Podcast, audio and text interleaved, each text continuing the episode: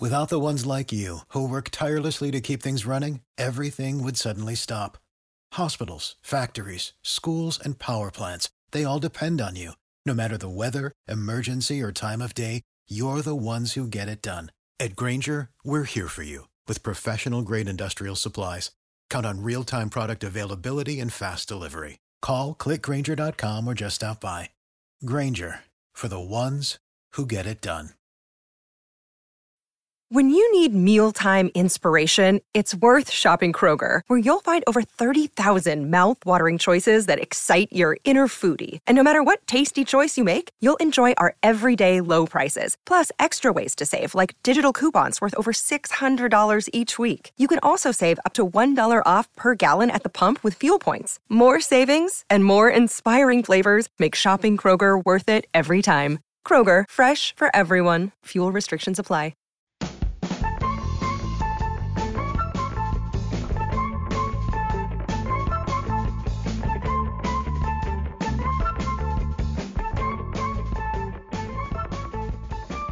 Hello and welcome to Rainstock Play. We're here to review the first Test match between England and New Zealand. Plenty of stories coming out of that, and we're going to try and round it up all for you in the next hour or so.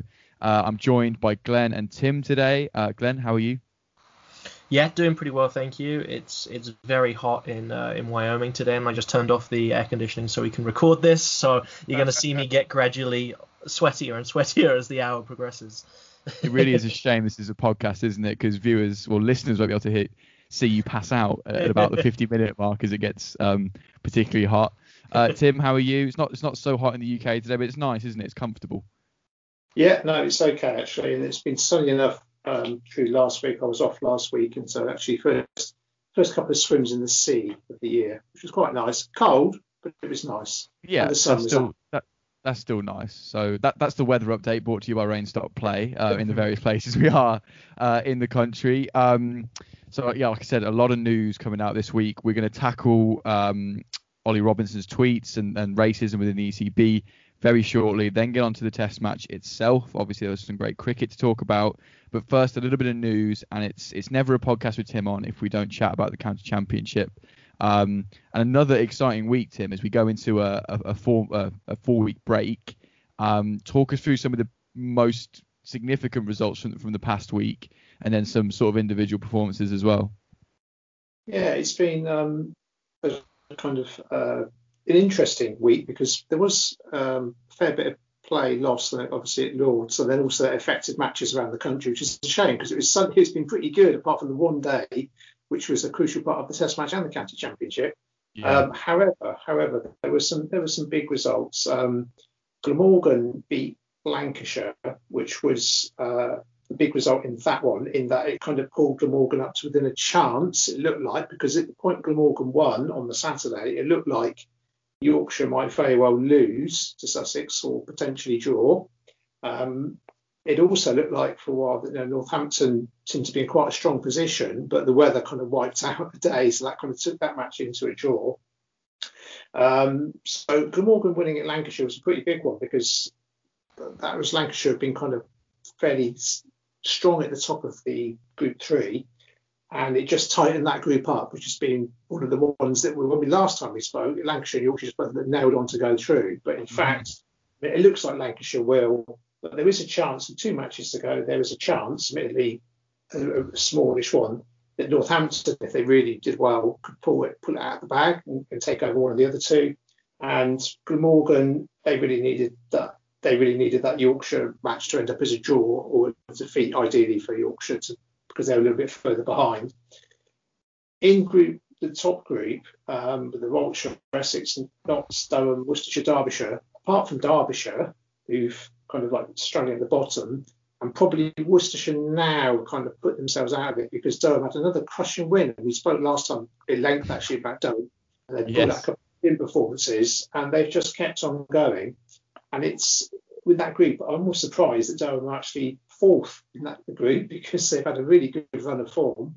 Um, and it's so tight, but there are in in group one, there is nine points between Durham, Nottingham, Essex, and Warwickshire. So it really could be any two of the four that get through. And I mean that group's been separated by about 10 points all season, hasn't it? I think even from our first review pod, maybe two or three match weeks in, that thing was was so close, and you, I can't really call it. Unfortunately, my yeah my Worcestershire shout from a few pods ago, which was a little bit out there on a limb, yeah, it is dead in the water now, unfortunately. um, but yeah, amazing to see Durham doing so well again. Yeah, and it's um Essex actually for the champions. I touched on this last time as well that a really strong team, but I do kind of think maybe that particular unit, that strong team, is coming to the end of it, possibly the end of its road. Well, they've actually, I mentioned a nine point spread, but Essex have played a game more than everybody else. They've only got a game left. So potentially there's every chance they won't make it through, but being Essex, there's every chance they will somehow. Yeah, exactly, um, exactly. And then, and then they, they, they kind of they were affected by the weather at Chelmsford, so that ended with a draw with Notts. So it's you know that could have been a fair that that could have been a really pivotal match, um, but the weather kind of held it back there really. The one that was perhaps the, the key match, sort of jumping around, I realised, but Yorkshire, most the most exciting match was Yorkshire Sussex because that did seesaw. It looked like Yorkshire on top towards the start of the match.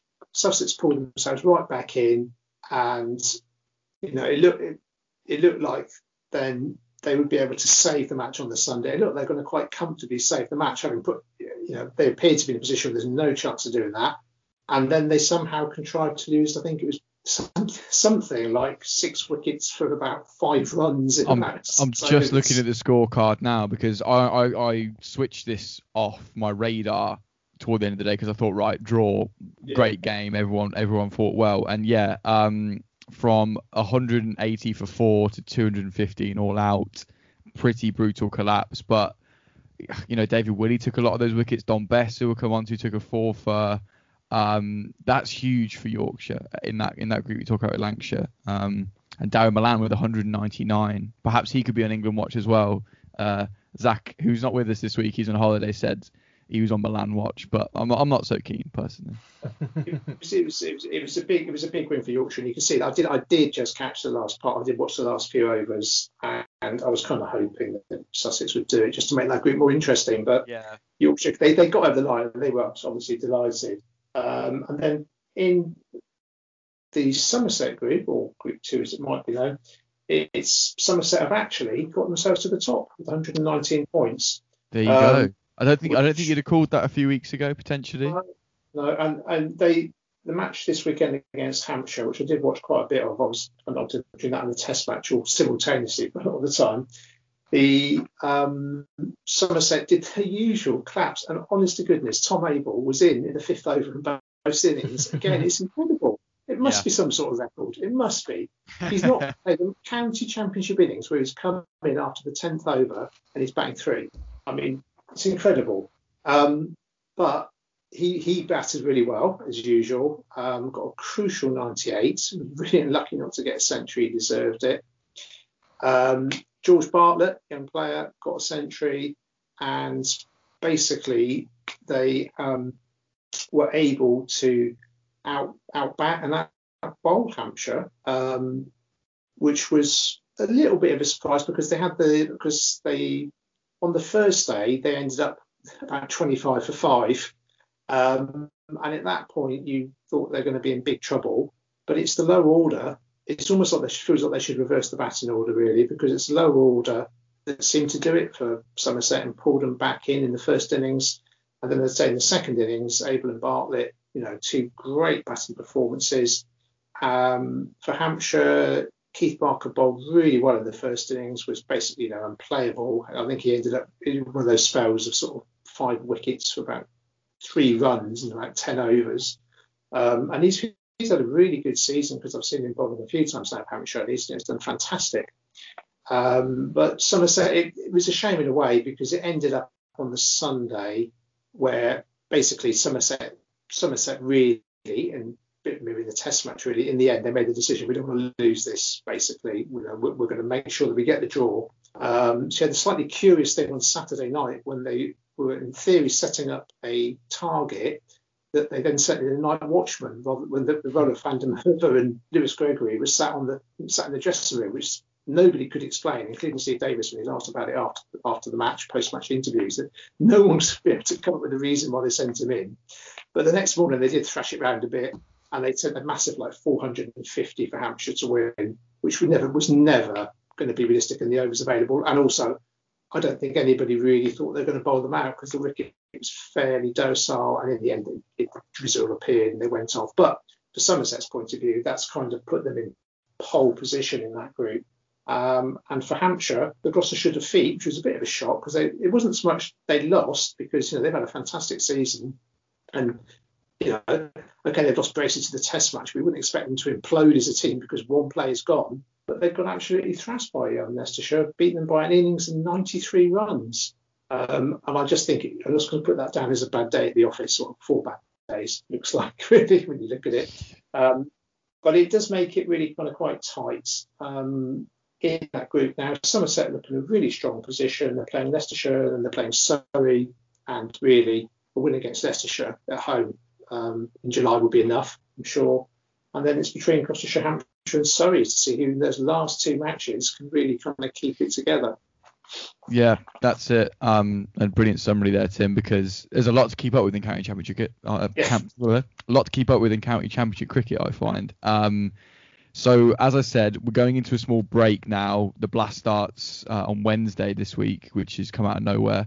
Um, group one, you got Warwickshire and Essex the, uh, in the top two spots, Somerset and Gloucestershire at the top of Group two, and Lancashire and Yorkshire at the top of Group three. Every team has two games left, apart from Essex and Worcestershire have one game left for reasons that nobody really knows, but you know that's the way the world works, isn't it? So we move on.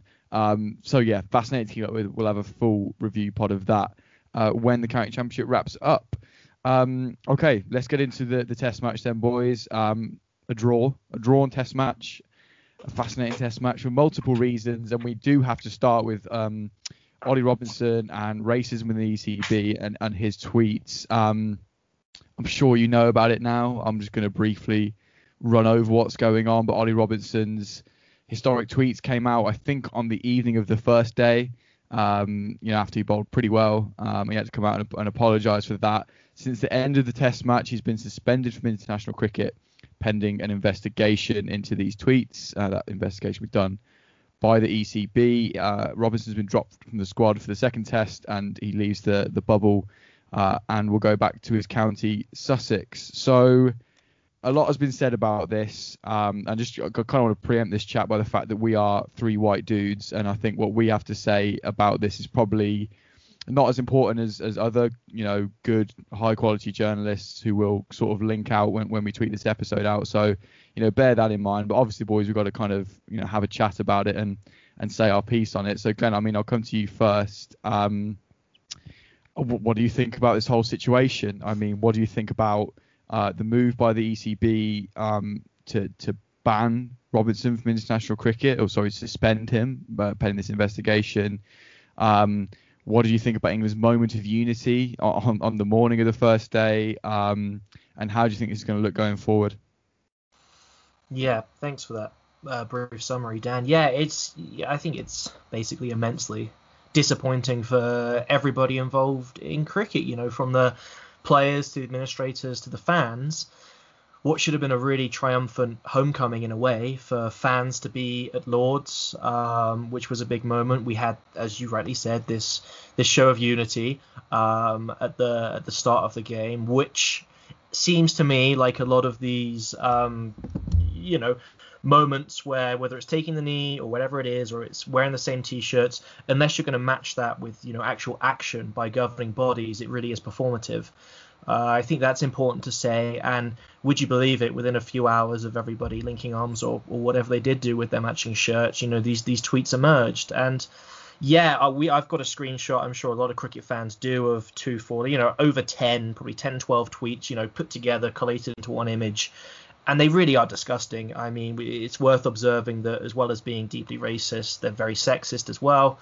Um, a lot of horrible things said about Muslims, um, about women as well. Just a really messy, pretty vile collection of tweets um, that would obviously humiliate anyone, um, uh, whether they're released or not.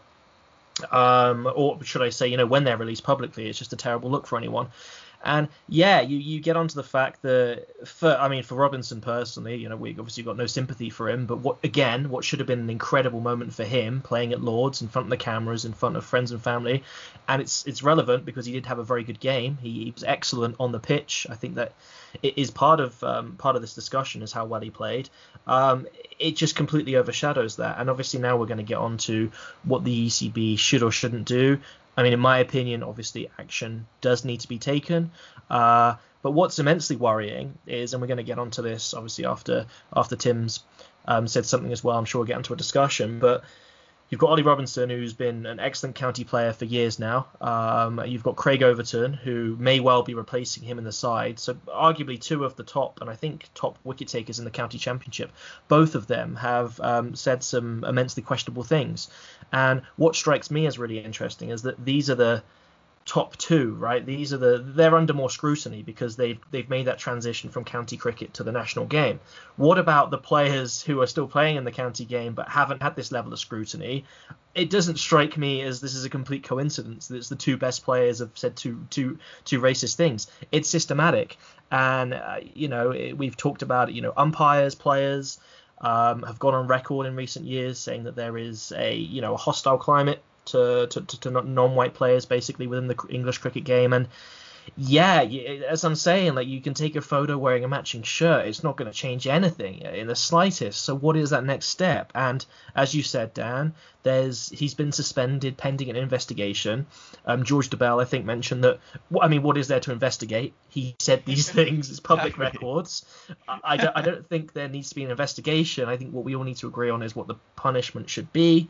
Obviously, he's not going to play the next test. He probably there's a good chance he won't appear for England again this summer at home, so he'll be missing out on a huge India series.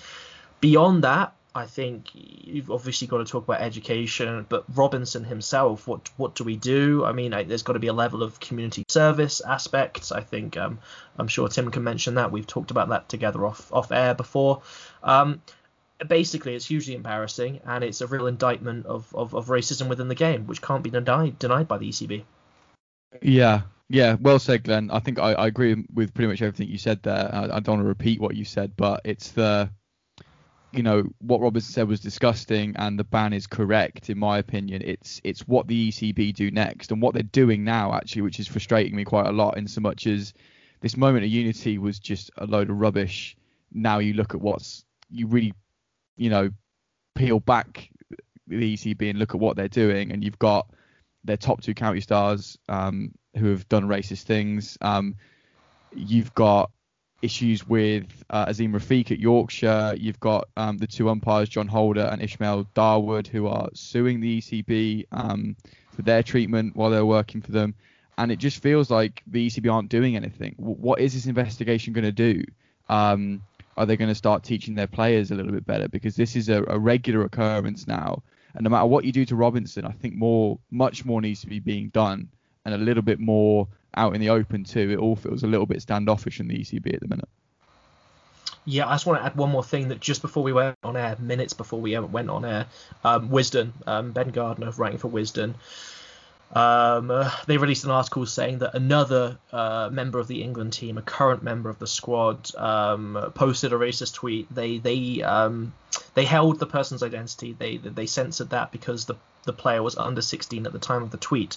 Uh, it was an anti-Asian tweet, or I don't know, anti. It was it was it was racist sentiment, very racist sentiment um, addressed towards Asians within this tweet, both using emojis and hashtags. It's horrible and we don't know the identity of this player. But what seems to be quite clear is that I think that they're currently a member of the England squad, which really does speak to, I guess, what I just mentioned about this isn't just one or two players. This is yeah. only because they've been scrutinised. We just found it. If you scrutinise every person in the county game to this level, there'll be tens, if not hundreds, more of these things because it's not a coincidence do, you know what argument annoys me the most? Are the people who are saying that this he shouldn't be banning Robinson, or he was only, you know, um, he was only 18, 19 at the time, something that Boris Johnson got wrong today, which we which we can come on to, is that, and I think luckily for England they've got Joe Root as their captain, who seems pretty switched on to this, in my opinion. Um, people might think differently, but people go, oh, they've dug up tweets, they were always there, he was X age.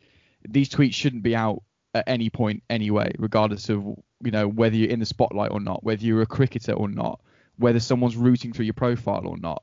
they just shouldn't be out there. So regardless of whether someone's deliberately searched through something to find something, I mean, that's what good journalism is, perhaps finding stuff like that. Um, and I hate that argument, and that always seems to be the one at the minute that that people rebut this with is, oh, he was only X, all their old tweets. No, that, I think that that's missing the point entirely. Um, Tim, I want to come to you on, on this. What, what, are your thoughts? Yeah, well, it's interesting that the age thing, um, because with children in primary school, we're talking to them about racism. We're talking to them about the fact that what you put out online, once you put it out there, it's gone. You might delete it, you might get rid of it, but you haven't because once it's been screenshotted by somebody else, and there's enough people with the technical ability to basically backtrack through things, unless you unless you sort of pay some professional companies to kind of completely delete your record, which you know most professional sports people aren't going to do. They're going to just delete. People think I've deleted it, that's gone, and it's not. Now we're we're, we're saying this to ten year olds, nine year olds. Yeah. Um, that would have Ollie Robinson's of the age where he'll have had that going through primary school, yep. going through secondary school, and it's as if the people who are defending him on the age thing, it's as if he's saying, "Oh, he didn't know what he's doing. He had no idea." He'll have had that um, taught to him, talked about assemblies, PSHE lessons. I know it sounds a bit boring, but to say that he had no idea you know, to say, oh, he wouldn't have known what he was doing, he was only young, he'd have had massive kind of input into that side of life and that kind of development. And he can't, even at that age, doing it, he would have, he might have done it, but he can't turn around and say, oh, I didn't know it was wrong. I didn't know. So I think that's kind of one side of it. That you know, this is something that I think people might be kind of forget that in school you're going over these kind of things all the time, and it is talked about and it is taught and the expectations of what constitutes, you know, reasonable, expected standards of behaviour in society, uh, within school, but in the wider society, is kind of you're hammering it home all the time. So, you know, he, I don't think he can have an excuse that he didn't understand that that would be inappropriate, that it would be unacceptable in Britain in 2021. Um, and I think I suppose that the, the, the, harder thing is the fact that it's a length of time from when it happened to an England player. I suppose that's the bit that jars the most in a way because you feel like if it had been picked up at the time and dealt with, which also comes back to the fact that at the time these things were flying around and you know, they were out there and nobody seemed bothered, did they? You know, it's kind of a bit that's a bit of a worry in itself. Yeah. Um, that it was obviously out there in his, you know, his peer group, and nobody felt look, that's a bit strong, mate. Because the thing that also got me slightly was that I know this is like one um, tweet from listening to somebody else. Yeah, okay, not excuse me, but if it's one tweet, one comment, and somebody says, look, I shouldn't have said, I'm really, you know, that's totally not me. But unfortunately for Robinson, there's like seems to be about, you know, there's lots. It's not just one. It's not just two. Yep. There's so many. Um, and I think in a way the ECB ended up, and I have I do have for once a little sympathy for them because they've almost ended up in an impossible position because they had to take some action, but given the length of time, given the the questions about what exactly was his status at the time, was he a professional cricketer? Was he a second eleven cricketer? I think that's why they've just gone for the kind of holding approach at the moment because it's almost like whose jurisdiction does it fall under, which all gets said a little bit kind of um, technical, I guess, mm. but what is basically a series of really unpleasant tweets. And I suppose the bottom line is they've come out now. So it's got to be the fact that they've come out now and they've been put into the public domain. I think they had to be dealt with and they had to take action. Um, I think a, suspension investigation is probably about the right approach at the moment until they find out more about, you know, the, the, the background to this, what he was at, you know, who was actually playing for and so on. Uh, but I think really the most positive thing that could be done is that basically he spends time working with all the communities that were the target of these tweets and just in a cricketing way and uses what is clearly his skills, his knowledge, his ability, and uses it in a positive way because he can't unsay the things that he said clearly. So what's he going to do? Well, I'd say that by spending putting his own time and effort into building positive links with the communities that he's insulted, uh, would be would be the way forward. I think on the wider kind of cricketing issues, that's really hard, isn't it? Because there, there's clearly, like, for example, Joe Root speaking after the match, being interviewed, he was clearly really upset. I mean, he, he really, I genuinely, he, he just would, would see these, he, would be as appalled as everybody else, basically, by these comments. But clearly, there are people within cricket as an industry who wouldn't have been as appalled potentially, and who kind of might be thinking, well, I hope no one starts back up tracking through mine.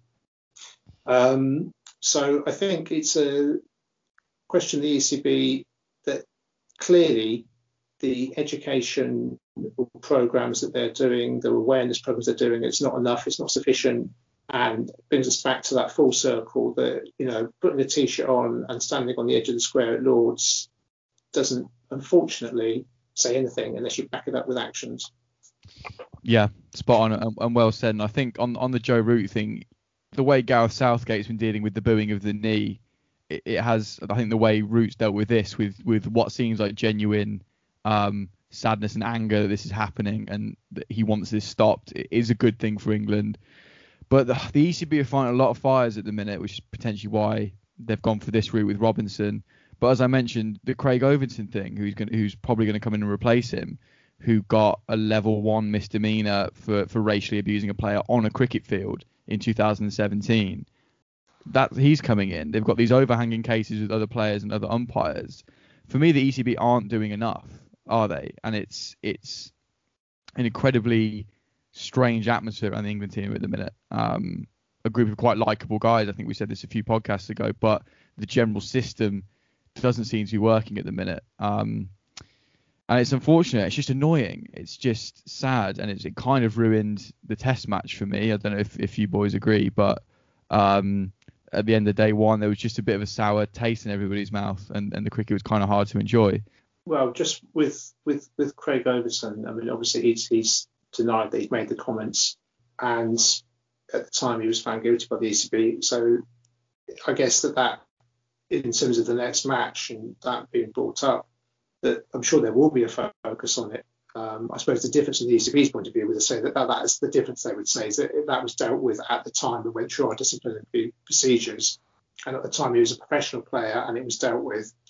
Um, so it'll be maybe interesting is the wrong word, but I will be kind of the reaction and the press kind of probing around this, um, if he's selected for the second test, will be interesting there to see because it's obviously it's a, an easy jump to make from the Robinson to the Overton one to see what you know the press make of this. Yeah, and just for, for listeners who might not know about Craig Overton, so he was accused and I think, as you said, found guilty of telling an opposition player who wasn't white to go home, um, pretty much when he was on the field. And what's particularly, um, I mean, frustrating um, about this is that he was asked in a Wisden interview, a pretty recent one, um, about this, about what happened, and he had already he had throughout the case denied saying it, um, despite opposition players and I think an opposition player and I think the umpire overhearing it, um, if I'm correct in that. So because he had denied it, he continued to deny it, deny it, and in the interview he said, "I don't think I said it," which is never a particularly good case. Uh, you know, never a good defense. But what was even more, I think, um, worrying or concerning about this interview is that he used the classic excuse that he was friends with players who weren't white in the Somerset team. Yeah, incredibly, which, incredibly strange responses, weren't they? Had a proper kind of UKIP debate feel to it, where you give them, you tell them, oh, we've got this list of racist things you've said, and they say, they reply, oh no, I've got a black friend. Yeah. Or you, you know, my, my, my friend's married to someone who's not white. Like the, the the way he said it for me shown that the there probably wasn't any education. I'm I'm assuming this here. Um, yeah. education after that charge. You know, he had this charge. He was suspended for a day or two.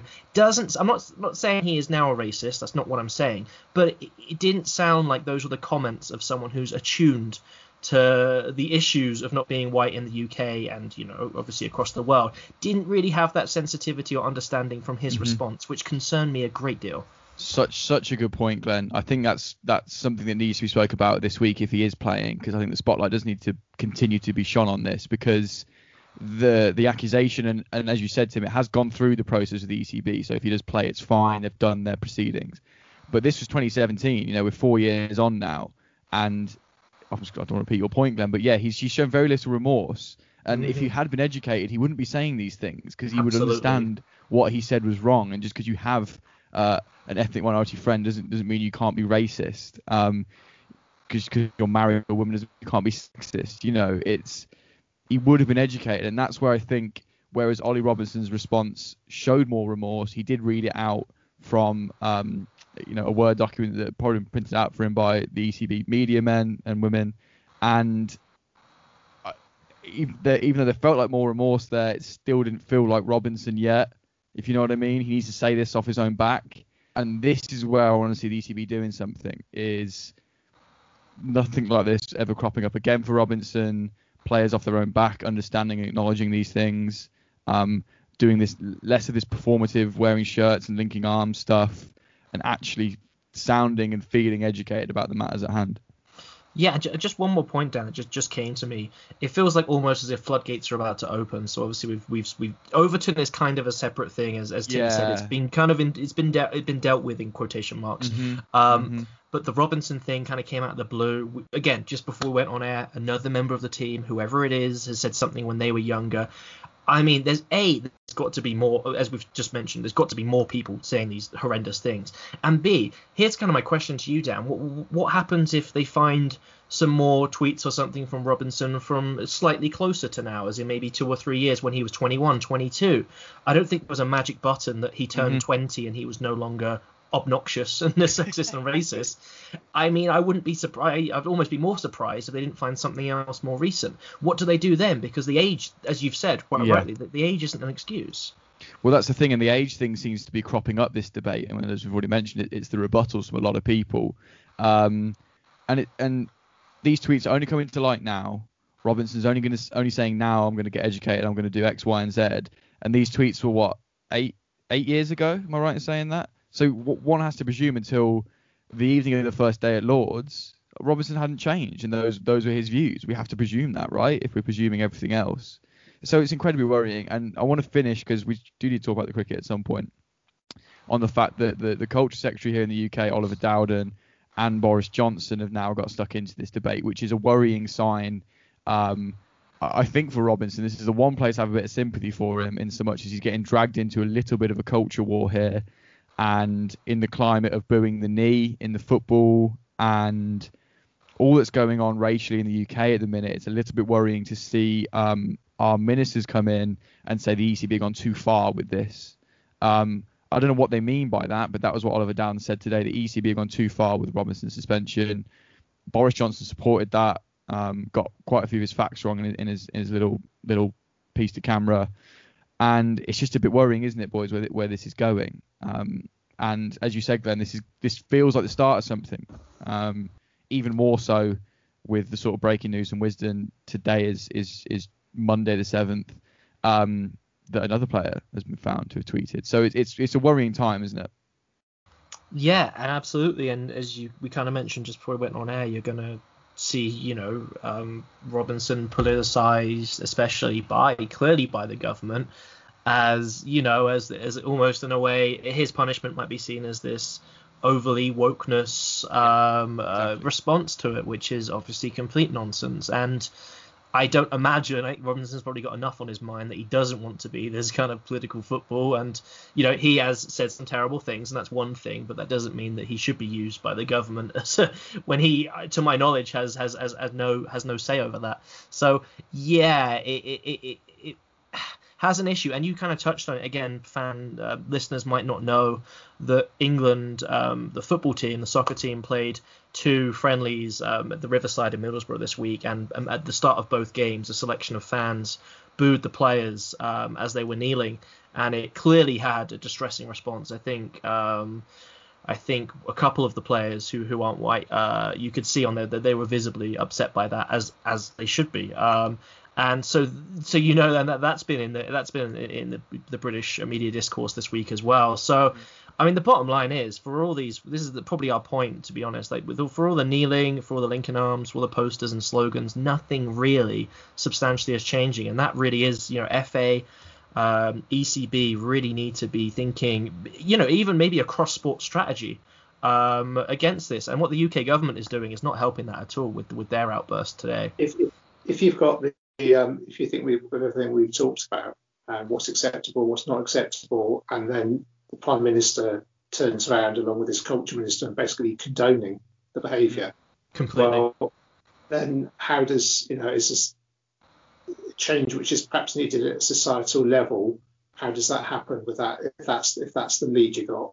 Um, so I, it almost gives me sympathy for the ECB again in a way that they're trying to do the right thing, not always achieving it, but I think there is a genuine desire to do the right thing. Not saying they're achieving it, and then they've got this from on high, knowing that last summer uh, Dowden was instrumental in getting the Test match summer on because he allowed them to play Test matches in the bubble. He's allowed them to have the, as in personally, the department, the government have allowed Edgbaston to be a test event next week and have a very much bigger crowd.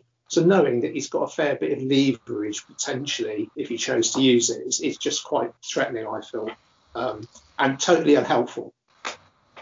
And just one more thing, and it, it, probably goes beyond the scope of this podcast because you do need to get onto the cricket, but it's it, it, it has been interesting to see government intervention for good and bad in sports because with the Super League, which we obviously saw was a disaster for football, the government despite despite being a conservative government, was was quite clear that they did oppose that, and allegedly that may have had an impact on on its quick rise and collapse over about 48 hours as a concept, the Super League. And now you're seeing the flip side of that, where you're seeing government intervention, which probably all three of us would argue in a negative way. Mm-hmm. So yeah, again, probably beyond the scope of this, but something maybe to to, to write about um, in the future would be the, the changing role, especially in the last couple of months of government intervention in sport. It's it's pretty interesting. Sounds like a nice dissertation topic to me, then, I think. but listen, yeah, I, I, think we're we're very keen as a podcast and doing a few specials, aren't we, on sort of wider yes. issues in cricket and in sport. So this is definitely something for that.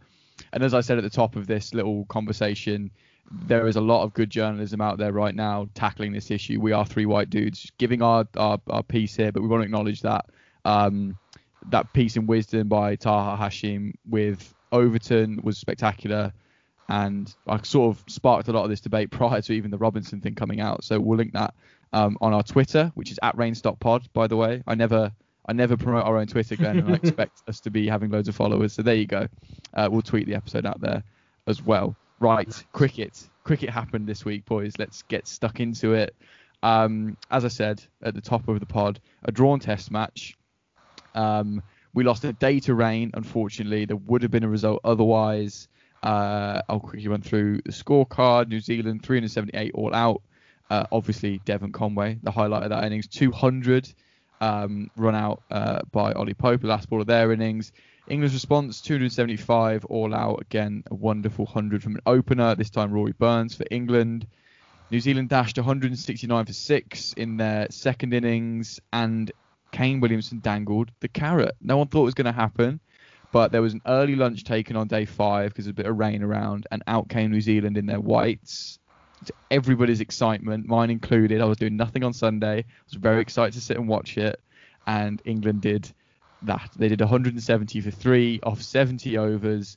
Dom Sibley's 60 off 207 balls, uh, the top score of that innings. Now, you may have told by the tone of my voice I was quite frustrated by what happened on Sunday. However, I am going to be in defence of Joe Root here and his decision making. I'll let you two boys come on to it and we'll see where we all stand on it. But despite the anger from England cricket fans and cricket Twitter in particular, who for my money don't deserve Test cricket the way they were getting angry on Sunday, they don't deserve the art of this sport. Um, we're very frustrated in, in that uh, was it 275? No, two, excuse me, 273 off 70 odd overs. I think it was 75. The run rate just a smidge over three and a half. That's what Williamson offered up to England, and it felt a very generous declaration um, from the New Zealand captain. But you don't you don't have to go for it. There's nothing in the rules that says, oh, this is quite generous, therefore you have to do it. Joe Root, clearly not trusting his batting lineup, and who would at the minute, uh, suggested, you know what, I don't want to lose this Test match. Um, I, I, don't want to, to knock the, the confidence of the team. And they shut up shop. And Dom Sibley is a man to shut up shop, by the way. We can come on to him. So, yeah, I'm in defense of Joe Root and the decision he made and the team made on day five. Glenn, agree or disagree? What did you What did you reckon? No, I, I hope Tim uh, has a different opinion because I'm going to be boring. I completely agree with you. Um, so from what I could gather from you know the BBC live text, which I always enjoy, always enjoy reading with the game, and from Twitter, it seemed to be maybe a 60-40 split, 60 people wanting England to attack, 40%, as you said, Dan, um, saying actually this is Test cricket. There's different ways to approach it. I think the declaration was a was a bit of a wolf in sheep's clothing. I think I think it was very savvy. Um, from the New Zealand captain, who struggled with the bat. We'll get on to player performances in a moment, but very interesting. I thought it was very clever. That was a, a great idea. Um, from Williamson to dangle the carrot basically to say, listen, give it a go. We want you to try. And so I've actually I've pulled out a, a, a tweet which I think summed it up perfectly. This basically encapsulates what I would have said anyway. So Will Macpherson, who I think is the uh, standards cricket correspondent, his tweet said. England's batting order contains five men under 25, one, just one, averaging more than 34, four of them on a pair and is missing its two best attackers. And by that, I think he means Stokes and Buttler. What they should have done, he said, is simply breeze with tongue in cheek, breeze their way to a total of 273 and 75 overs against the top team who have dominated them since day one. I couldn't agree more with this, and I said that's, this. Um, yeah, sorry, mate. That's that's what that's what swayed me. I saw that tweet and I, I initially was angry, like I said, because I lost a potentially exciting Sunday afternoon. Oh God, you know, in the grand scheme of things, who cares about how my afternoon goes? After reading that, I was like, yeah, this this is this made sense, and I, I like the way you span that, Glenn, in Williamson's favour of how he saw England's middle order. He saw Dan Lawrence's waft outside the off stump. He saw Zak Crawley do the same thing and thought, hold on, if I actually want to win this game, I'm going to have to declare. It's not it's not asking England to go and win it. It's, it's we want to win this. I couldn't agree more. And what's interesting, I think Tim and I mentioned this during the game when we were texting, is that had Buttler and Stokes been in that 11, had this been England's best 11, arguably, they probably wouldn't. Why on earth would New Zealand have they wouldn't, Not even they wouldn't even tempted it, mate. They'd, they'd no. have had they'd have had 50, 45 overs at us because because Stokes and Buttler would have would have done that ultimately, wouldn't they? Um, so yeah, I think you're both spot on, Tim. Are you going to agree with us, or are you going to play devil's advocate for this one? Was your Sunday afternoon ruined?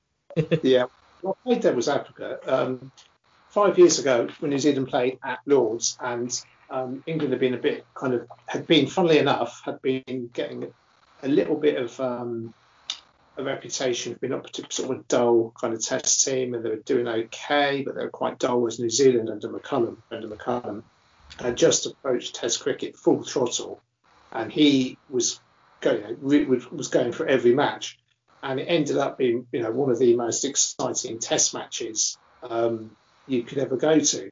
And New Zealand's positive attacking cricket, and England met it in that match. Cook got his first century for ages. We saw Ben Stokes get a century. I don't know how many balls, but it wasn't very many. 92. 92, yeah. And it was, you know, one of the finest Test matches you, know, you could see. Now, to be fair, England had a really good, strong team that day with explosive batters. Um, but they kind of matched New Zealand toe for toe, and it was just a brilliant spectacle. So I, I, just felt disappointed at the end of it.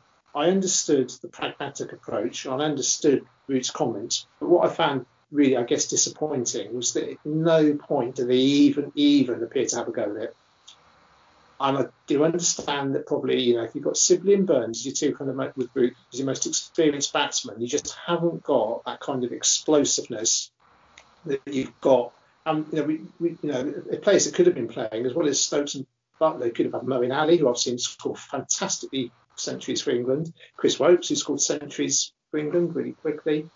Um, but even so, I felt they could have just because at the end of it, at no point did they put any pressure on New Zealand.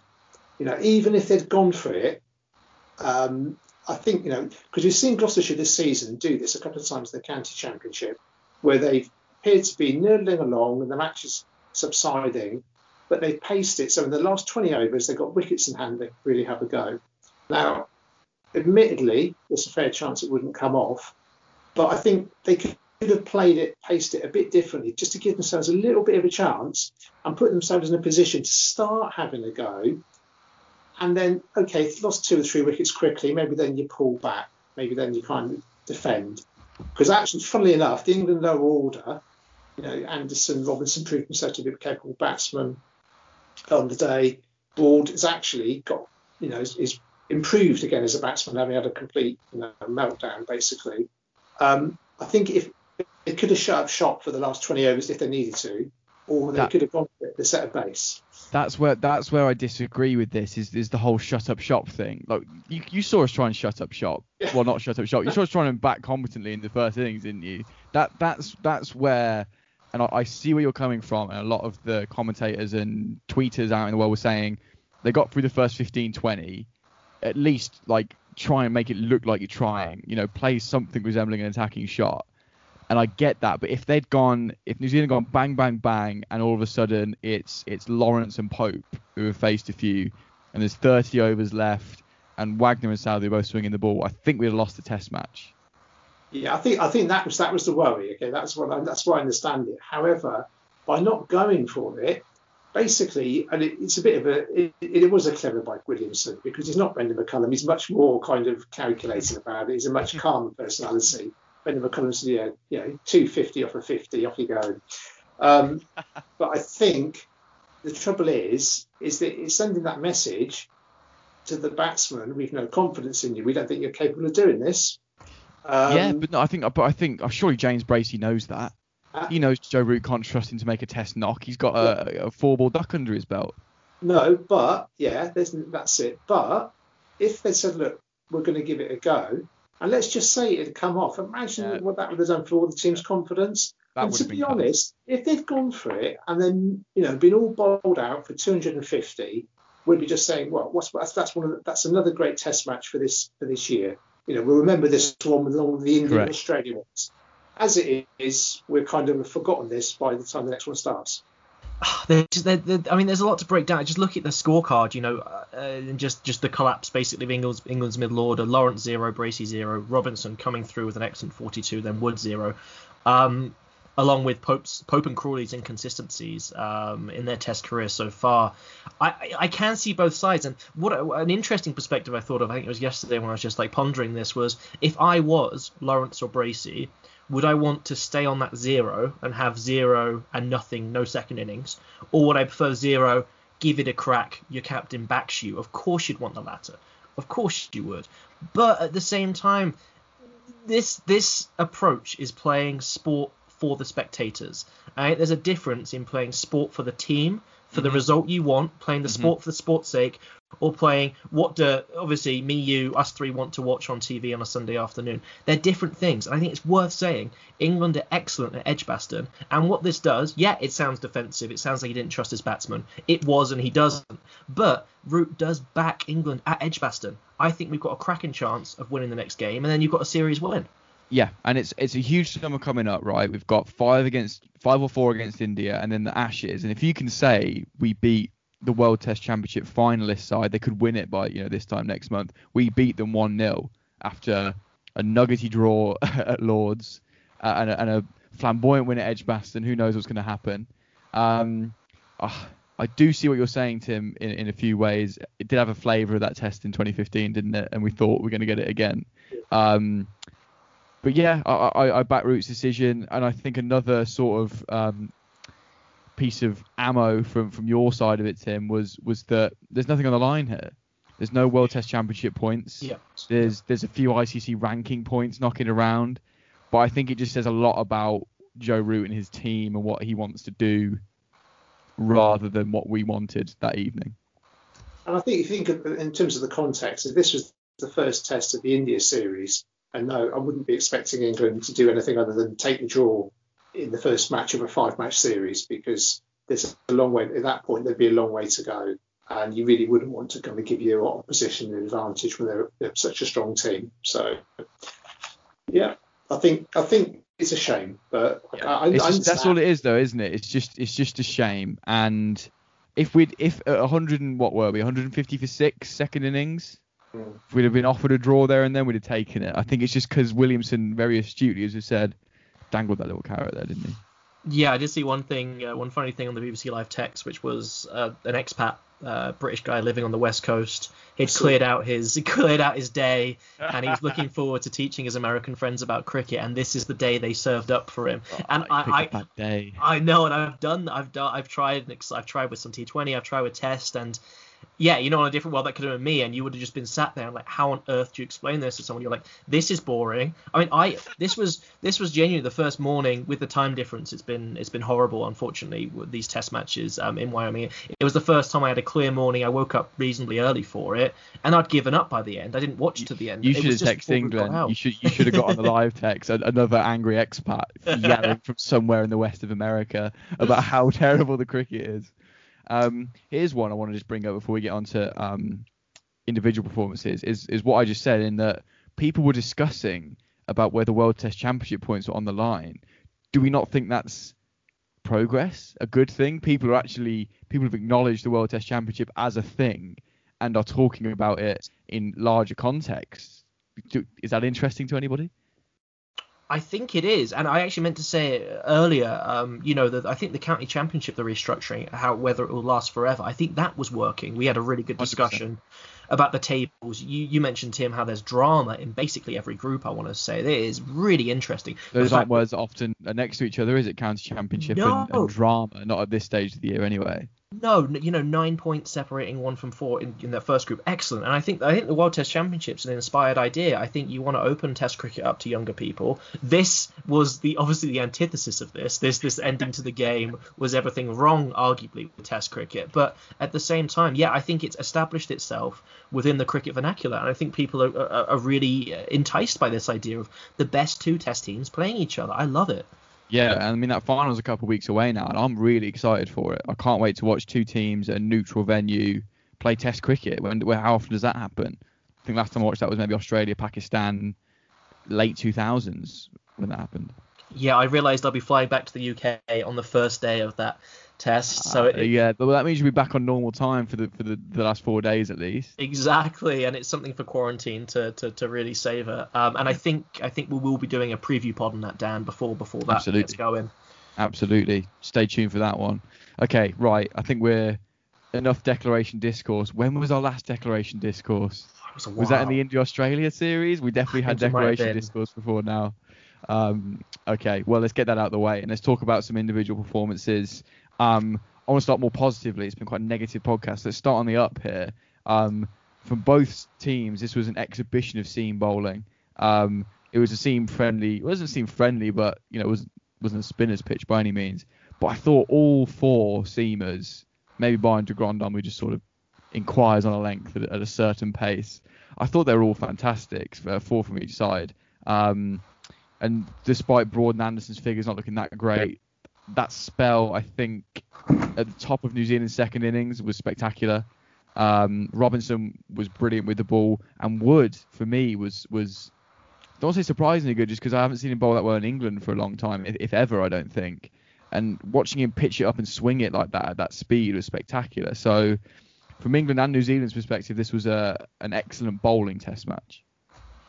Yeah, I think it's really interesting. I know you're you're quick to dismiss de Grandhomme because he doesn't really offer entertaining cricket, but just looking at the stats in England's first innings, he had the best economy. He bowled 15 overs for only 24 runs with an economy oh, of 1.6. He's le- I, I, was just talking about him because he's an all-rounder. I'm talking this the out and out seamers were awesome, but yeah, was awesome as well. If they can get him firing for the World Test Championship final, the way he can bat at six or seven wherever he is, and the way he can just hold an end like um, it's like he's physically holding the end. He's that big a guy. He can physically hold the pavilion on his shoulders and go right. No one's getting past this.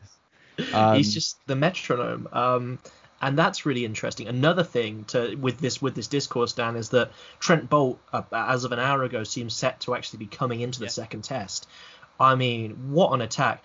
Bolt, Southee, Jamieson, Wagner. I mean, that is. I genuinely said it, and we said it when we were talking about um, I think we did a, um, we watched quite a lot of the Pakistan tour um, quite a while ago, but um, I think it was yeah Christmas time last year. We, we I think it was us three did did a pod on New Zealand Pakistan, um, and that's where I was going to come to Jamieson. actually. I thought I, I, was so excited to watch him bowl in the UK exactly, actually, and he, exactly he delivered, that. didn't he? He was awesome. He did.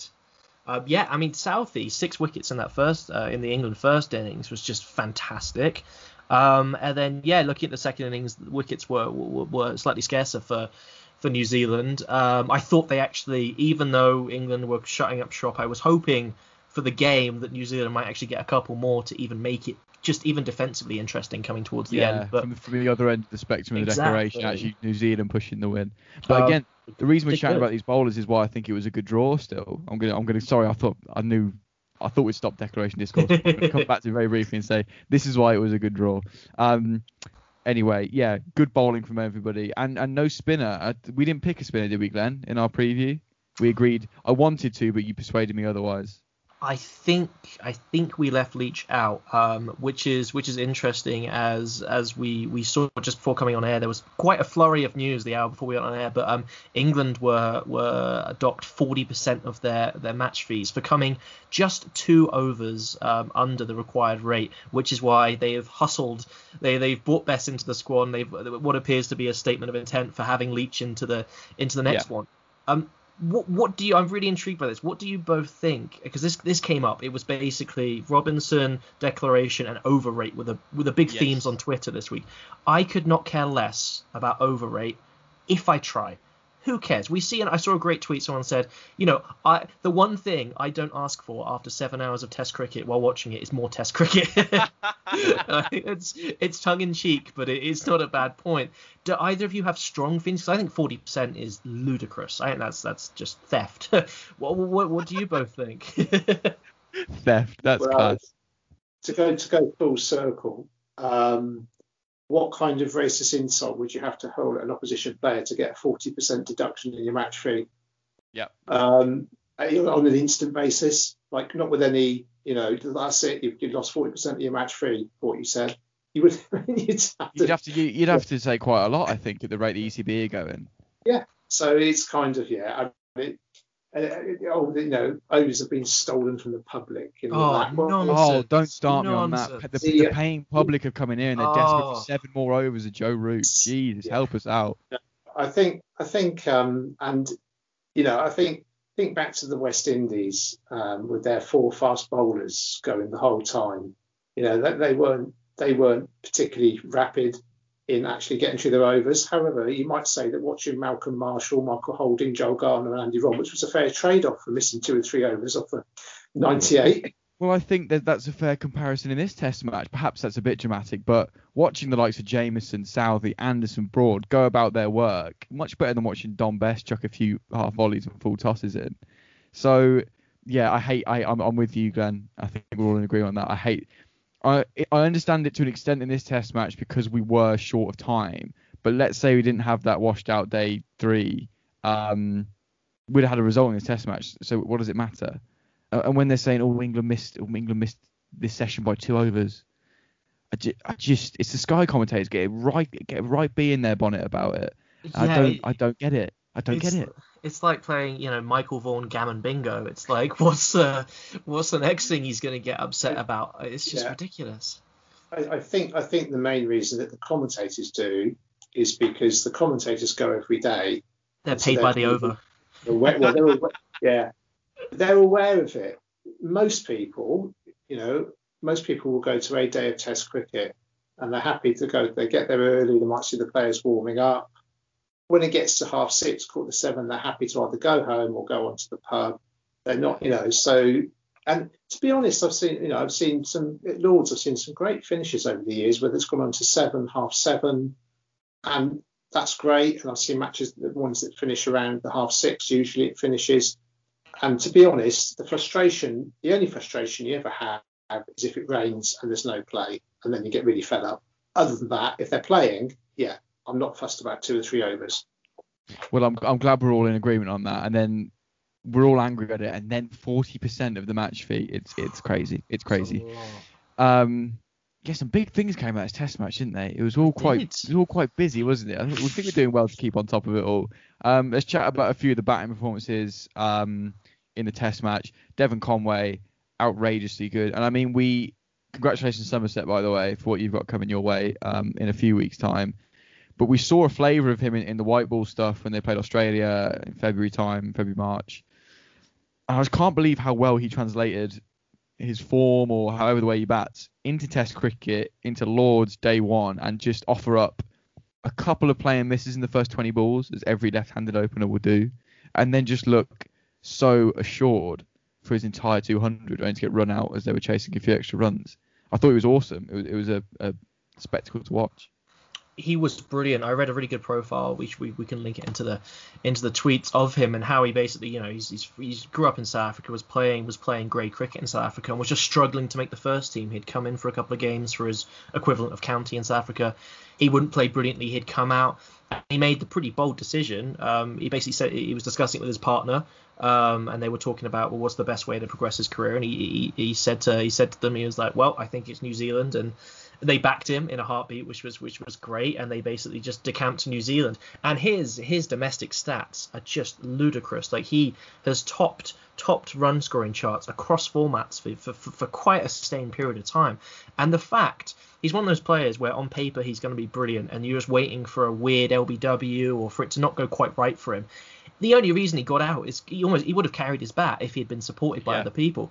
The the score, the the second highest score was Nicholls, and they had a lovely partnership. I watched a bit of that, and that was 61. So the next person was almost 140 runs below him in the scoring. I mean, he was absolutely ridiculous, and you know it, it was class from from start to finish. The way the way he went to 100 and then 200 for me was class. The sort of the swashbuckling flick off the pads for four for a hundred lords, the balls to do that, and then okay, it was a top edgy six, but it was a six to get to 200 again at Lords first Test match for your country. Well, your adopted country, that's fine. How many how many players are South Africa let, willing to let go? By the way, you, you could make a pretty cracking Test 11, I think, of like former should have been South Africans. No, I, I couldn't agree more. And you know, he batted for 578 minutes on his debut at Lords. I mean, that is such a sustain. Almost get through the entire Lord of the Rings trilogy in that time, the extended edition, and he's just out there batting. He's well, just no, doing his thing. Is that your point that's of reference for everything, Glenn? well, to be fair, it was filmed in New Zealand. Yeah, good, good bit of symmetry there. I think with Conway as well, it's that thing is actually um, interesting, isn't it? He's come in making his debut um, and you can compare to James Bracey, who's like a young up and coming player. He's done really well for Gloucestershire, but hasn't, you know, he's played a number of first class matches, but the volume of cricket that Devon Conway played across different teams, franchises, countries, the experience he brought to it, and the fact that basically he's taken his family halfway across the world to forge a new career and make the make it make you know basically to play international cricket and make it a success that kind of it kind of shows doesn't it that what he's what he's had to do to get there that he wasn't going to let it go when the opportunity came up. That of course another day he comes in and he gets a much lower score but he was certainly you know he was going to make the absolute most of that opportunity um, because he's had to really fight to get that really. He really had to battle his way through and it's just an interesting contrast. Perhaps I'm being a bit unfair, perhaps, to some players who play for England who've kind of gone through all the age groups for England, have gone through the age groups for their counties, and have kind of maybe, in a way, never kind of had to find themselves in quite that situation that he did, where it's like, if I don't emigrate to a different country, yeah. I'm just not going to get my chance. I um, think I think there's a point there though, Tim, because how old's Conway? He's, he's north of 27, isn't he? 29 yeah. maybe he's he's you know fairly old in in sporting debutant terms, and with England it's always these 19, 20 year olds who have, as you've put there correctly, I think just come through the system per se and don't really have the the grit and determination to do what Conway did. And I think it's that whole, you know, it's, it's, it's it is hard because the whole kind of England lines for some players that's really been a really good natural progression over the years. That's worked really well. I think for others, it's maybe just given them a kind of a fairly gentle glide path into international cricket, which you know potentially other players haven't had. And if you think about the South African link, of course Neil Wagner is the same really. He's he's did the same thing. And goodness me, like every single test match he plays. I mean, the fact in that series we're talking about um, against Pakistan, he played a match with two broken toes. Yeah. I mean, I that, guy's, that guy's a hero. I love his yeah. I love his whole attitude to the game and the way he plays cricket. I think that came across even in this in this sort of slightly damp squib of a test match, let alone a, a classic and, and, a good test match that was in Pakistan. Um, there was some symmetry to the England first innings as well, in so much as Rory Burns nearly carried his bat, and there were some great stats coming from the TMS team, as there always are. But I think this was only the like third time in Test history that uh, opener back with a number 11 in consecutive innings, um, something like that. But uh, I'm I'm also gutted Zach's not here today. As I said, he's on holiday, but he wanted Burns out, didn't he, Glenn? He was having none of Rory Burns in our team and a gritty, sometimes ugly, sometimes very pretty, uh, decent size hundred that that held that whole sham of an innings together. Really, I'm really happy to see him in the runs again. Yeah, I think for me, barring some really dramatically bad batting in the next couple of weeks, I I think we should trust uh, Burns and Sibley at, at, the top. You know, they got a hundred and a half century to their names, respectively. Um, this game, again, as you said, Dan, don't necessarily play the most aesthetic, beautiful cricket. They're not quite Strauss and Cook, are they? But when all said and done, they're doing a job, and I think it's a really important one. What is of concern, and this is why I, I'm not like glad that I left him out of my 11. But my initial 11 on the last pod before we kind of talked through it, I didn't put Crawley in there. And yeah. you know, I think I think both of you were. Well, Zach, I think you were a little bit outraged. Fair enough. But George Dobell, he, he wrote his six takeaways for for Cricinfo um, today, yesterday. Always a good piece. And he pointed out um, that Crawley has scored nearly 40%. 40% of his test runs in that one double century, and he's yeah. he's now had 22 innings. This is a conversation I just this is a conversation I just don't want to have because I just like him so much. I think he's the one. I think he's the number three for a long time, but he is slightly living off that double hundred, and I'm I'm I'm still okay with that. You can live off that double hundred. Why the hell not? He was 20 odd double hundred in a home test match. It gives you a lot of credit. Uh, he just gets out in silly ways and isn't quite learning to not do that. I think his dismissal in the first innings was horrible. Yep. Um, and he, as a number three batsman for England, he needs to be a little bit more assured. I still back him. Just think he's got the summer in him still to to prove it. If he st- if he has a bad summer, whether he's on that Australia on the tour, whether he's in that in that first Ashes team, I can see the struggles there. And and there's struggles. Well, luckily Stokes and Buttler are coming back in because that Pope Lawrence Bracey mm-hmm. little little three five six going five six seven I've got no assurances on. I love Ollie Pope. I want again. I see him as the long-term future, but how much credit has he got after that 100 in, in South Africa? A breezy 22, and again he's out. I'm just I'm really not sold on the whole middle order, but we're lucky that Stokes and, and Buttler are coming back in, right? No, I couldn't agree more, and I think Lawrence to me stands out as a quality player. I don't think he quite at the moment fits for me in the in the test lineup because we're gonna let's just say he is a specialist batsman. His bowling, from what I've seen, is pretty dreadful. Um, I wouldn't bowl him. Can we, can we not even have that in the conversation? I know, just get that out. So you've got a specialist. it was so rough in Sri Lanka. I think he threw down some pies. Um, but if he is there as a specialist batsman, I just he just doesn't offer enough. That will be the place, as you said, Dan, of an all-rounder. Um, and it might be a good time, Dan. I don't know whether you want to go into changes we think England might make yeah, um, as we approach the end of the pod. Um, I guess Tim, Tim, what are you thinking in terms of players in, players out? Anyone jumping out to you off straight off the bat? Yeah, well, it looks like, doesn't it? Well, it looks like Leach is going to be playing by the fact they've called up Dom Bess. Uh, they were, they were clear that it was a, a COVID called COVID. He's a COVID concussion substitute. so it's like it's a real endorsement, isn't it? I mean, basically, you know. Um, but having said that, Jack Leach has had Jack Leach has an awful habit of stuff happening. So, you know, if I was Dom Bess, I'd be getting warmed up because yeah, I'd be brave. Jack Leach, Jack Leach is, you know, um, give me the, you know, if you had to predict the next England player to go sliding across the dressing room, you know, Jack will be your top. so it looks, it looks, like he's coming in because they seem to think that Edgbaston offers more for spin, and we mentioned the over eight, but I think that's I think that's less of a consideration. I think. That's well, they're, they're going to go they're going to go bankrupt if they don't keep following their over eight. By the sound of it, they'll lose all their pay. yeah. Um, I think the, the, the, plan would be to kind of rotate perhaps wood and stone, basically. Yep. However, and then probably to have rotated Warner Anderson abroad, and probably Anderson given him a rest. Oh, can I can I stop you on can I stop you there on Anderson really quickly? It it it would be his 161st cap, making him the most capped England Test player ever. Wow. Would they like to give him that in front of a, a pretty big Edgbaston crowd? Am I thinking a little bit too sort of emotionally here? And maybe they'll give it him in the first India test. That's that's I just I've got him cemented in because of that reason only, which probably isn't a great reason, but I don't know. Well, I, I think I think um, because of Robinson not playing, that I think actually it's probably quite likely Anderson Broad will play again because actually the next test for England is a while off, isn't it? And they can go rest or play. Yeah. You know, they, they are not going to be playing one day stuff. You know, the Broad will play any T20 for Nottinghamshire. I'm not sure, but Anderson won't be playing any kind of T20.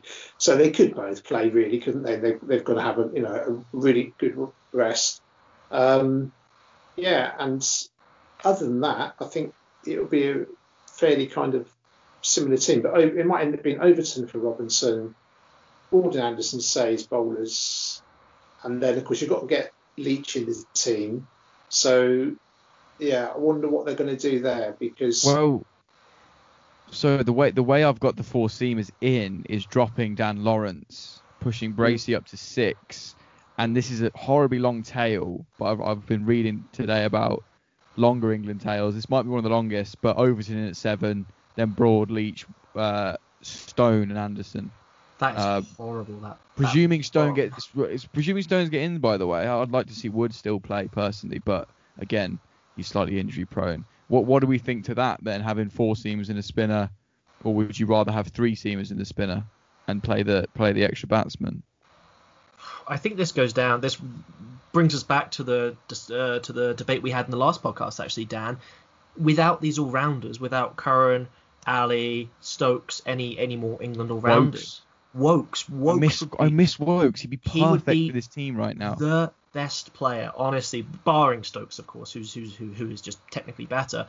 Um, he would be amazing, and it's just such mm-hmm. a shame that the whole he has been ludicrously unlucky um, with the way things have gone with England selection. You know, he, he's talked we talked before. He's a hero one second, doesn't play for a year, but he that kind of player who can literally who has test hundreds like confident ones um, coming in at six or seven. I'm I'm nervous to drop Lawrence because I just think that is a lot. That really is a lot of tail. But at the same time, it's difficult Back, to back your batsman maybe. Do you reckon Root yeah. goes right, lads? Just please. I can't because I don't, I don't think you can with that New Zealand batting lineup which all, which bats deep. I don't think you can have three seamers and Leach. Maybe you can. I don't know. Root Root's bowling was okay by the way in this Lords test. I don't think it was it was particularly threatening, but the pitch wasn't threatening for spin. But he bowled with enough control to maybe bowled, have him as you could go fine. two spinners and, and three seamers. It's a tricky one. I'll, I'll be if I was to put money yeah. on it now, I'd suggest they drop Lawrence. Yeah, and I think um, again you may be struggling to remember your first Test match, but it was at the Oval in 1999 when you were two and a bit. and um, and uh, it, it, was a, a, glorious match where England it was a Sunday morning and England needed 220, were bowled out about 150, and the tail was Giddins, Mullally, Tufnell, and there was somebody else, and I can't remember who it was. But basically, there were four players who were all really bad number 11s. Oh. And after the match, England went to the bottom of the Test rankings at the time, and Nasser Hussain got booed on the balcony at the Oval. um, but him, him and uh, Duncan Fletcher said after the match, they just basically said, never again, never again. So that was Tufnell finished as an England spinner. They found Ashley Giles. Um, it meant somebody, you know, like Simon Jones, who could was a reasonable bat as well as being a good bowler. And they basically made the decision, you know, they might have one number 11, but that was it. And I think potentially England might try that lineup in this match against New Zealand. I don't think they can go into the India match or the India series with that as a you know as an 8, 9, 10, 11 of Leach, Anderson, Broad, and Wood. Just saying it now makes you sort of cringe a little bit, doesn't it? I think maybe maybe they give it a go for this one because, as Glenn said, we haven't got that all rounder who's available to play at the minute. So, you know, you're not you're not not you're not trying this as an actual permanent solution. You're just going right how can we get 20 wickets here potentially? I don't know. Mm-hmm. That's just what I'd go for. Glenn, what what are your final thoughts on the the bottom half of that team? Yeah, I'm I'm still weighing it up. I, obviously, there's there's a decent case for both. I am I am nervous about not having four seamers um, at Edgbaston when there might be the pitch might be doing quite a lot. Do you really want Leach's first change with a new ball? Probably not. I would argue that isn't ideal. You want four seamers. You're in England. 4 Mm-hmm. I think I think you need the four. And if you're bringing Leach in, as they appear to be, to save their bank accounts, basically, um, the accountant, the ECB accountant, told them you're playing a spinner next week.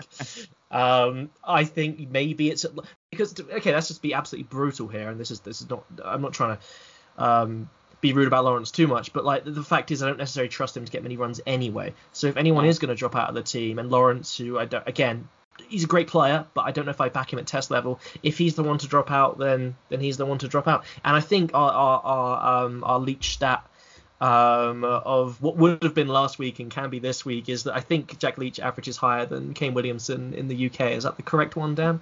That is the correct one. We missed that. It might just be at Lords actually, just at Lords. Um, that Jack Leach averages better with the bat. Um, I had another stat I was going to bring up that I, I was going to call it the Jack Leach stat of the week simply because I think we should just call it that anyway, regardless of whether Jack Leach is involved in it or not. I think it's just become it's a like part of the memorial podcast now. stat. Yeah, exactly. and whether it's got Jack Leach or not is, is beside the point. We'll try and find one that does.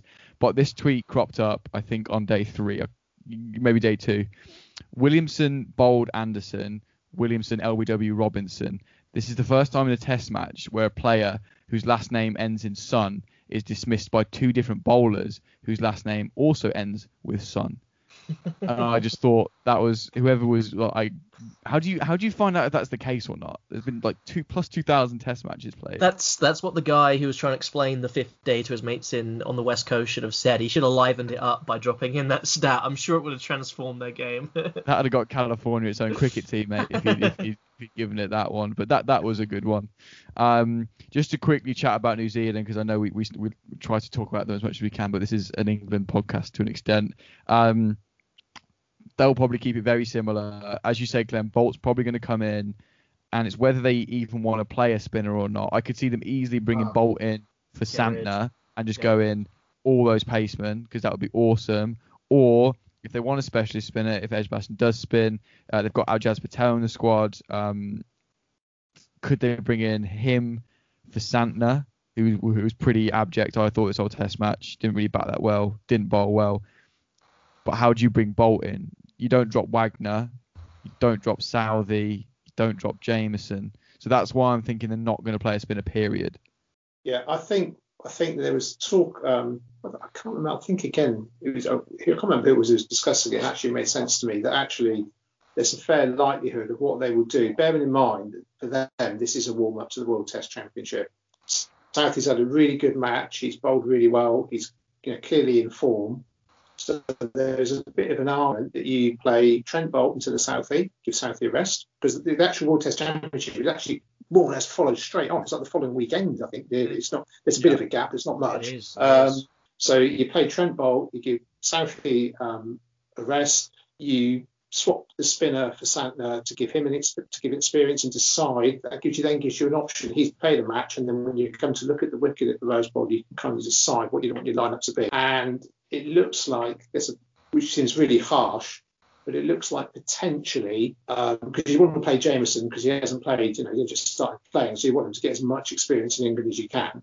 So potentially you might get to the um, depending on the conditions that if they want to play a spinner, Wagner misses out in the World Test Championship final because you play Southee, Boult, and Jamieson. And if you don't want to play a spinner, if you think if you think you're going to get away with a bit of Kane Williamson against India, I No. just don't really see. So um, I think sadly it looks like you know Wagner plays this match and then sits out in the World Test Championship final. In, there's a fair chance.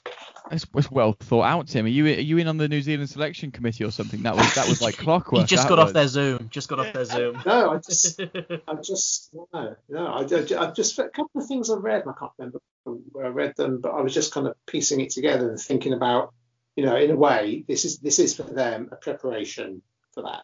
You know, that one hmm. match. Actually, Mm. resting Southee would make a lot of sense to me, and trying the other spinner because they've had Santner in. Like, okay, here's your chance. Yeah, no, that's not worked because can you imagine Santner bowling at the Indian batsman? No, I can't. at all, There, there were some rumours. they, he bowled a couple of beamers to Root, like legitimately Sunday Sunday afternoon Oh, stuff. yeah, he got a warning beamer, I think, as well. It was that high. I think, to be fair, he had a cut on his finger or something. His bowling That's finger really split. So, it's a crap injury, isn't it? But it does affect it. So, you know, he'll probably get dropped for injury's sake. But I like that, Tim. I think, yeah, you don't need to play Southee. He is quite old, in, in again, in cricketing terms. So, yeah, it'll be interesting to see what, what team they bring out at Edgbaston. Hopefully, it is a bit more spin friendly. I missed a bit of spin. Yeah, well, just one final point. As excellent, excellent summary by Tim there. I would just add, if I was the selectors, I would pick my best team, and that doesn't include a spinner for New Zealand right now.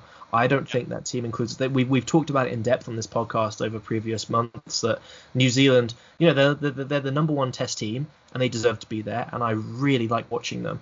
But they are going to come undone in tours of the subcontinent if they can't if they can't put together a quality spinner. I really hope they play. I think we're thinking Patel is is the one that might come in. Yeah, he's so he's he's a specialist spinner. Um, but Rachin Ravindra has travelled as well. He's more of an all-rounder who bowls a bit of spin though. So I think if they brought him in, it would be the same case with Santner in that Santner averages 40 odd with the ball and isn't great that, that great with the bat. I, I think Ravindra as a debutant might be that. So bring in your specialist spinner for this test if if if they want to.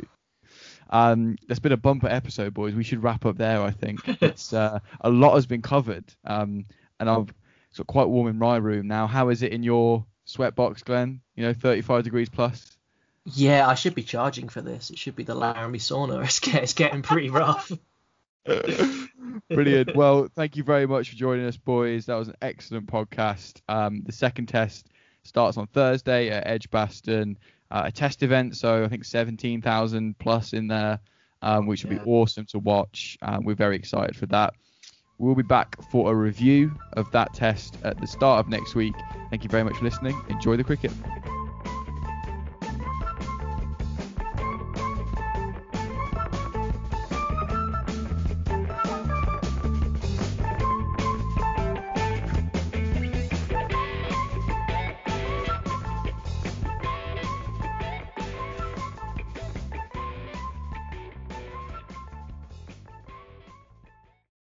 For the ones who work hard to ensure their crew can always go the extra mile, and the ones who get in early so everyone can go home on time, there's Grainger, offering professional grade supplies backed by product experts so you can quickly and easily find what you need. Plus, you can count on access to a committed team ready to go the extra mile for you. Call, clickgrainger.com, or just stop by. Grainger, for the ones who get it done.